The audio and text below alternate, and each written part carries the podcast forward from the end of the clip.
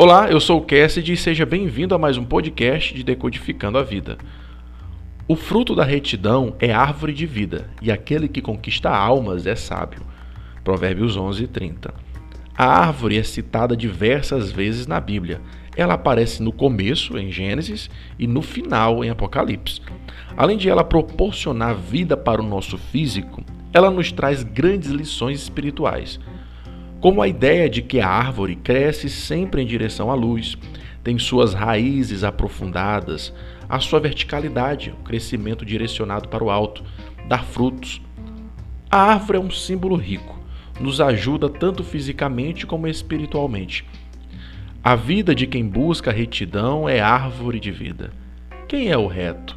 É a pessoa que busca viver no equilíbrio, bom senso, sem extremismos, sua ética e moral tem a sua total atenção, alguém que anda em ordem consigo e com as pessoas ao seu redor. É um ser humano completamente confiável, pois busca viver de modo honesto e direito. A pessoa reta moralmente é melhor pessoa para se confiar, pois sempre colocará em primeiro lugar os seus valores. Certa vez, alguns empresários brasileiros foram fechar um negócio com um grande empresário judeu.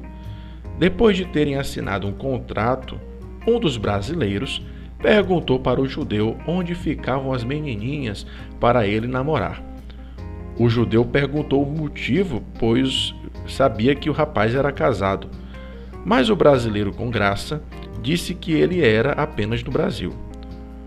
O judeu rasgou o contrato na frente dos brasileiros e todos ficaram espantados.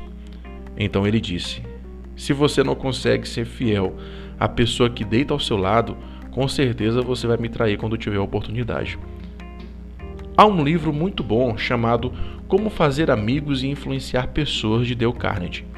O livro é super indicado e tem dicas essenciais para quem deseja realmente fazer amizades e influenciar pessoas. O livro praticamente se utiliza de conceitos e princípios éticos bíblicos.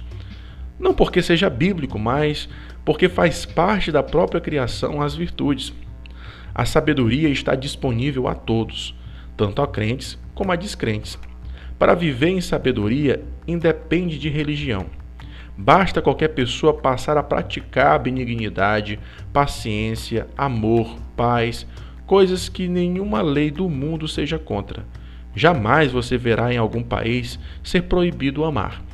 Quem busca viver as virtudes da sabedoria há de conquistar as pessoas por sua confiabilidade e prestatividade de fazer o bem. Todas as pessoas querem por perto quem seja leal. Quanto mais egoísta a pessoa é, menos virtuosa ela é. Porém, quanto mais alguém pensa no próximo, mais ele se torna um sábio conquistador de almas. O provérbio da nossa reflexão não está falando sobre algo relacionado à salvação eterna, e sim à conquista de companheiros para essa jornada da vida. O código aqui é o seguinte: viva a retidão moral com empenho. A vida reta nos caminhos da sabedoria são bênção para qualquer pessoa que a busca. Não nos deixemos enganar pelas filosofias equivocadas da matrix desse mundo. Os valores são importantíssimos para o sucesso em nossa vida. Um homem sábio conquista pessoas.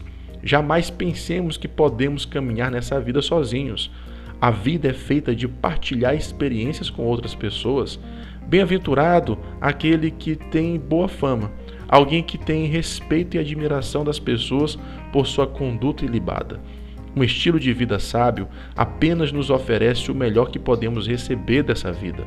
Portanto, seja um rebelde para as ideias falsas e seja coerente com a verdadeira sabedoria. Dessa forma, será impossível não desfrutar do melhor dessa existência. Acompanhe o canal de Cassie de Carvalho no YouTube. Lá você encontrará breves reflexões sobre a vida.